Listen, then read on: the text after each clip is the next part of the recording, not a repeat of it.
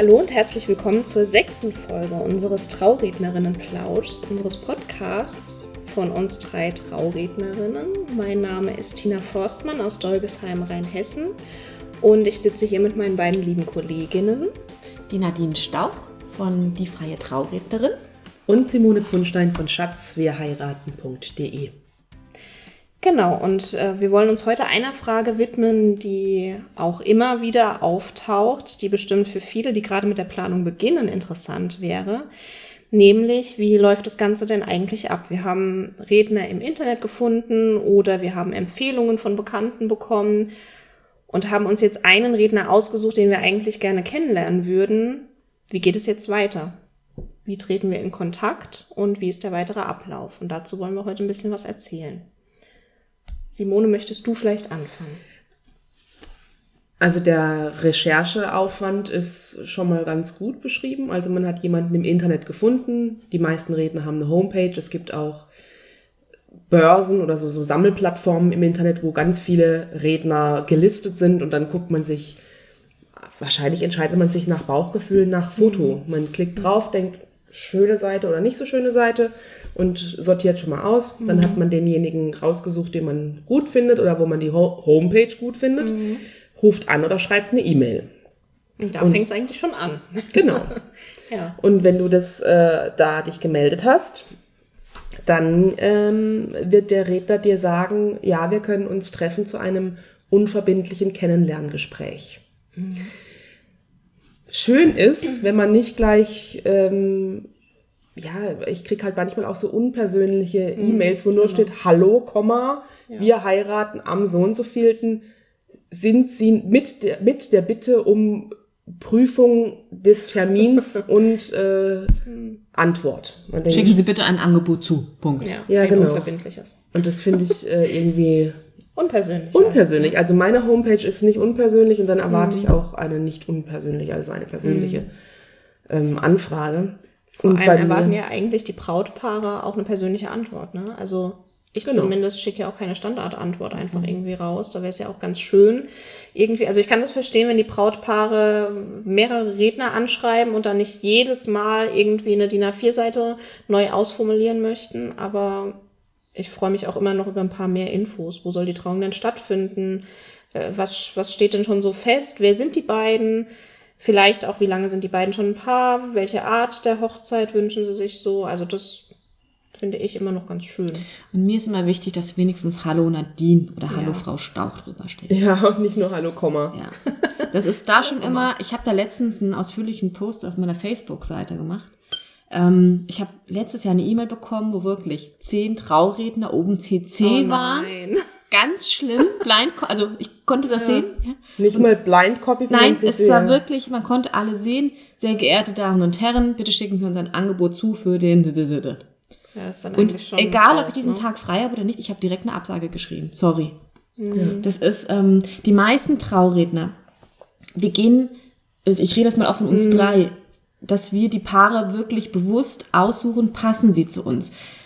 Wenn wir merken, dass die Chemie stimmt nicht oder die Harmonie ist nicht da, wie gesagt, haben wir ja schon mal in der Folge besprochen, mhm. sagen wir den Brautpaaren auch ab oder geben ihnen Tipps, hier, deren der Trauredner würde besser zu euch passen. Und deswegen, also für mich ist es wichtig, schon mal eine persönliche Ansprache zu haben, mhm. weil ich dann weiß, okay, die möchten wirklich von mir getraut werden und ich bin ja. nicht einfach Nummer 20 auf der Liste. Ja, genau. Ja, wobei ich da auch so immer ein bisschen hin und her gerissen bin. Eigentlich, weißt du, das ist ja auch so ein bisschen eigenes Ego, was gepampert werden will. Man will eine persönliche Ansprache. Mhm. Ich möchte, dass die von mir getraut werden. Ja, andererseits, äh, man ist halt Dienstleister mhm. und man ist selbstständig. Mhm. Ne? Ich weiß nicht, Klar, in die, ist ein schmaler Grad. Ist es ein schmaler Grad. Aber ich denke, so ein bisschen Höflichkeit auch ja. im normalen Umgang miteinander schadet nicht. Genau. Ich finde das schön. Vor allem die Paare möchten ja auch eine wirklich mit Herzblut geschriebene Rede von uns haben. So persönlich und ganz individuell. Und dann kann man wenigstens, finde ich, verlangen, dass man. Hallo Nadine schreibt. Genau, das wenigstens. Ich möchte noch nicht die, die Lebensgeschichte hören. Das muss gar nicht sein. Oder wie haben wir uns äh, den Antrag. Das sind schon Infos, die machen wir beim persönlichen Kennenlernen. Ja. Aber wenigstens in der E-Mail ein kleines Hallo Nadine wäre schon wirklich ja. schön. Ja. Ihr habt jetzt die ganze Zeit erzählt, ähm, Leute fragen immer, schickt schick bitte mal ein unverbindliches Angebot. Mhm. Das heißt, ihr habt den Verwaltungsaufwand, erstmal ein Angebot zu erstellen und es rauszuschicken. Mhm. Weil natürlich mhm. für die Budgetplanung ist es wichtig Klar. zu wissen, was der Trauredner eigentlich kostet. Ja. Klar. Ich habe das so gelöst, bei mir stehen die Preise ganz offiziell und öffentlich auf der Homepage. Bei mir auch, ja. Das mhm. heißt, wenn jemand äh, die Homepage angeguckt hat, dann sieht er auch schon, was es kostet. Mhm. Und da kann man sich schon entscheiden, melde ich mich oder mhm. melde ich mich nicht. Mhm. Weil, also für mich war das halt nicht interessant, da noch immer Angebote rauszuschicken. Das möchte ich nicht. Und wie geht's denn dann so weiter? Also dann, das ist die erste Kontaktaufnahme, gehen wir mal davon aus, äh, ja, wir bekommen die Anfrage, es passt noch terminlich und dann kommt der nächste Schritt, dann ist eigentlich das Kennenlernen. Dann laden wir zum Kennenlerngespräch ein. Genau. genau. Das heißt dann, unterschiedlich, wo das Gespräch stattfindet. Bei mir ist es im Büro. Ich habe ein eigenes mhm. Büro bei mir zu Hause. Lade die Leute dann in mein Büro ein, das Brautpaar, und ja. Ja, von der Dauer her rechne ich immer so ein, eineinhalb Stunden meistens. Mhm. Bis man sich so ein bisschen beschnuppert hat, bisschen ausgetauscht hat, bisschen Smalltalk. Dann erzähle ich auch immer sehr viel schon, was sie so erwarten könnte. Erzähle ganz viele Beispiele von anderen Trauungen, was man machen kann, was möglich ist, dass das Brautpaar überhaupt mal so eine Idee bekommt, mhm. was man unter freier Trauung alles verstehen kann. Mhm. Ähm, ja, und dann entlasse ich sie tatsächlich mit dem so nach Hause, dass ich sage, ich möchte an diesem Tag noch keine Entscheidung sondern schlaft drüber, mhm. auch wenn es noch zwei, drei Tage, wenn ihr drüber schlafen möchtet, ähm, und entscheidet euch dann in Ruhe, ob ich eure passende Traurednerin sein soll oder nicht. Und meistens ist es ja eigentlich ein erstes Bauchgefühl. Es geht ja eigentlich, bei dem Kennenlernen geht es ja um die Sympathie, um sind wir auf einer Wellenlänge, passt es, können wir uns das zusammen vorstellen und dann ist es meistens ein Bauchgefühl, dass beide Seiten sagen, ja, das können wir uns super miteinander vorstellen. Ja. Und dann ist es zumindest bei mir so, dass dann erstmal so die organisatorischen Dinge kommen, dass, dass es eben einen Vertrag gibt, mhm. ähm, dass beide Seiten sich darauf eben festlegen, auf den Tag festlegen. Und dann ist der Tag fest gebucht. Und in aller Regel vergehen dann nochmal einige Monate, bis man sich wieder sieht zum Vorbereitungsgespräch, weil das Kennenlernen ist ja oft schon ganz lange Vorher, vor ja. dem großen ja. Tag. Mit dem Vertrag gibt es auch meistens eine Anzahlung. Das mhm. heißt, für beide Seiten ist klar, es ist ein verbindlicher Termin und es ist eine gewisse Ernsthaftigkeit auch dahinter. Ja. Ne? Also wir halten den Termin bei uns im Kalender für euch frei und wissen auch, es ist keine Scherzanfrage, sondern ihr meint es tatsächlich auch ernst mit uns. Ich treffe die meisten Brautpaare immer noch im Café. Ich mhm. habe nur dienstags und donnerstags äh, ein eigenes Büro. Und außerhalb dieser Tage ist es halt meistens im Café Klatsch mhm. in Frankfurt. Und dann bringe ich meine Fotobücher mit. Mhm. Ich bringe manchmal auch Danksagungskarten mit, mhm. obwohl die Homepage von mir schon recht aussagekräftig ist. Da stehen schon Feedbacks drauf, da steht der Preis drauf. Also in aller Regel wissen die Brautpaare schon, wenn wir zum Kaffee trinken gehen, wer ich bin. Ja. Im Endeffekt wird an diesem Kennenlerntreffen nur nochmal überprüft, ob sich dieser erste Eindruck, den ich aufgrund der Homepage habe, auch in Wahrheit bestätigt ist dieser Mensch auch im echten Leben nett? Oder mhm. hat die mhm. einfach nur nette Fotos auf ihrer Homepage und irgendwie ganz nett geschrieben und mhm. vielleicht äh, ein paar gute Rezensionen da draufstehen. Mhm. Aber wenn, wenn das der erste Eindruck schon mal stimmt, dann geht's bei mir genauso weiter. Also nehmen wir an, der Eindruck hat sich bestätigt, es gibt einen Vertrag, 40 Prozent der Gesamtsumme geht als Anzahlung ein und ab dem Zeitpunkt ist der Termin festgebucht. Mhm. Mhm. Genau, und dann, ähm, da haben wir ja, glaube ich, auch in einer Folge schon ein bisschen erzählt, wie es dann so weitergeht. Dann gibt es eben die großen Vorbereitungstermine, äh, bei dem dann eigentlich ja fast der komplette Inhalt für die Trauung schon entsteht, dass man den Ablauf, die Rituale zusammenplant. Ähm, ich denke, was vielleicht noch interessant sein könnte, ist eben, wann sollte man den Kontakt aufnehmen? Wann sollte man sich denn seinen Redner suchen? So früh wie es geht. Ja. ja. ja. Also ich habe jetzt die, die längste war 18 Monate wow. im Voraus. Das ist ganz schön lang. Das ist echt richtig lang. Mhm. Aber dann haben sie dich auch sicher, natürlich. In aller Regel ist es so ein Jahr vorher. Das heißt, wenn du im Mai 2018 heiraten willst, dann kümmerst du dich im Mai 2017 um deine ganzen Dienstleister. Das heißt, da könnte man jetzt, wenn man im Mai 2018 heiraten möchte, könnte man jetzt schon mal langsam schauen, wer soll denn meine Trauung eigentlich machen. Genau. Und es, auch, wer soll das fotografieren und wo möchte ich dann heiraten? Und wer soll vielleicht singen? Mhm.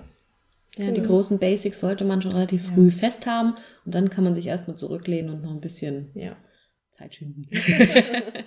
ja. Also Location als allererstes, dann wissen wir einfach, wo es stattfindet und wenn das steht, kann man alles andere.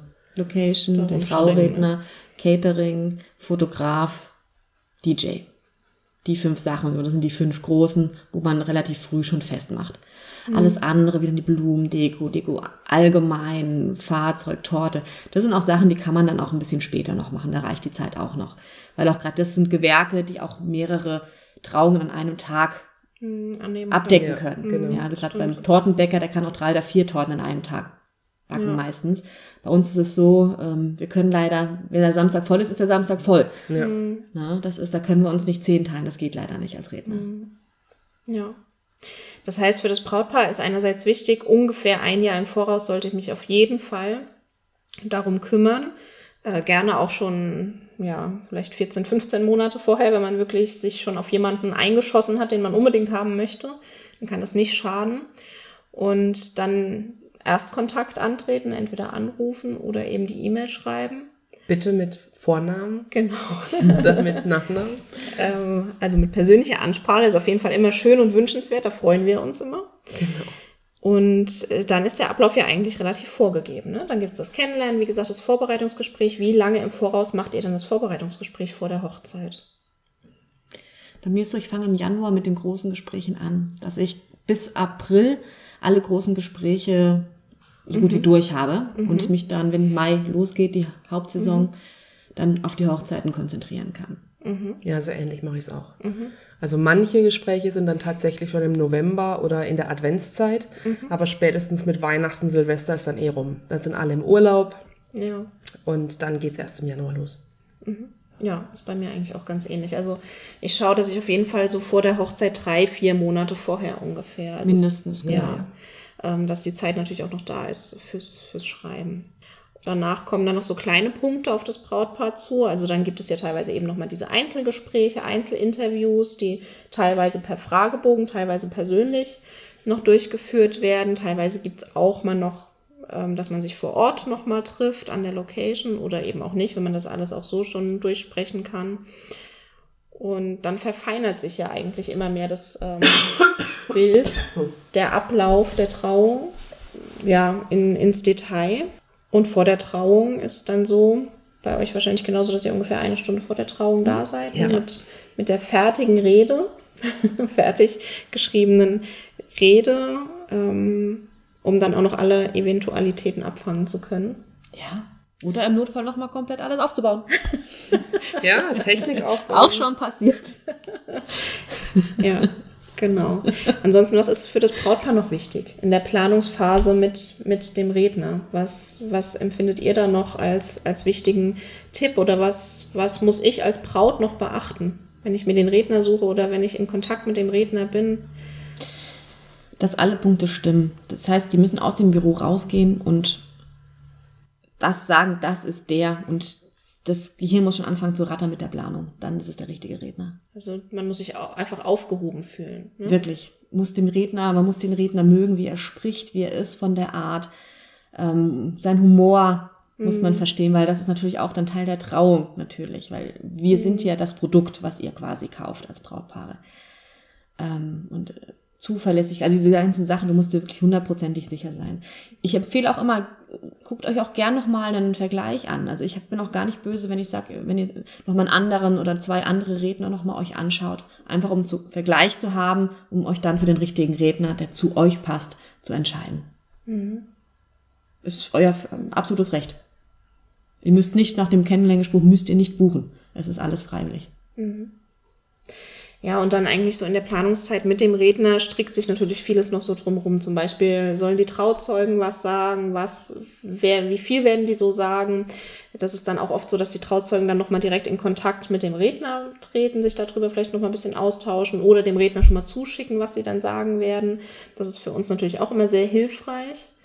Also das heißt für das Brautpaar ähm, eigentlich, wenn, wenn sie ins Vorbereitungsgespräch gehen, ist es immer gut, wenn die schon mal so, ein, so eine erste Idee haben, haben wir jemanden, der vielleicht was sagen möchte? Weiß derjenige davon was? Hat er da überhaupt Lust drauf? Und genau. alles andere entsteht, glaube ich, wirklich dann gemeinsam. Genau. Also ich ähm, treffe meine Brautpaare ja nochmal zum Einzelgespräch. Und da kann man die Zeit auch wunderbar nutzen, um ein eigenes ähm, Eheversprechen noch zu schreiben, wenn man das will. Mhm. Das machst du auch teilweise mit den Paaren dann zusammen? Mhm. Mhm. Ich bin total erkältet, tut mir leid. ähm, ja, ich mache sowieso Einzelinterviews und ähm, wenn dann noch ein eigenes Eheversprechen geschrieben werden soll, dann kann ich dabei helfen, mhm. die richtigen Worte aufs Papier zu bringen. Mhm. Ja, in aller Regel machen das die Brautpaare ja auch zum ersten Mal, ne? genau. Ja. Ich schenke dir gerne einfach noch mal ein bisschen Ich muss mir, glaube ich, gleich einen Tee machen. Ja. Ja, ich glaube, da haben wir eigentlich ja auch schon ganz, ähm, ganz viel jetzt dazu gesagt, wie das Ganze so ablaufen kann. Im Detail unterscheidet sich das natürlich einmal von Paar zu Paar und auch von Redner zu Redner. Aber eigentlich ausschlaggebend ist vor allem dieser Erstkontakt, wie der stattfinden kann, wann der ungefähr stattfinden sollte. Ähm, oft ist es natürlich auch noch möglich, vier Monate vor der Hochzeit. Manchmal gibt es so Termine, die dann auch noch frei sind und dass man da seinen Redner auch noch finden kann, das schadet nie, einfach mal anzufragen. Aber auf der sicheren Seite ist man, glaube ich, wenn man sagt, äh, ein Jahr im Voraus oder gar anderthalb Jahre im Voraus. Dann ist zumindest die Wahrscheinlichkeit größer, dass der Termin noch frei ist. Genau. Klar haben wir auch manchmal kurzfristige Anfragen, die wir noch umsetzen können. Das funktioniert auch immer mal wieder. Aber leider müssen wir auch viele Absagen schreiben. Es gibt ja nur 26 Samstage von Mai bis Oktober. Ja, Simone Und ist da immer super informiert. Irgendwie, du hast immer die ganzen Fakten parat. Dann ist es halt äh, ganz hilfreich, wenn man sich einen von diesen 26 auch krallt. Ja. Und es gibt auch tolle Freitage. Genau. genau. Und Sonntage. Und Brückentage. Juhu. Gut, genau. dann das Gut, war's. damit schließen wir doch diese Folge. Wir freuen uns wie immer über euer Feedback, über Kritik, über Anregungen, über Abos und einen Daumen nach oben. Dankeschön. Bis bald. Tschüss.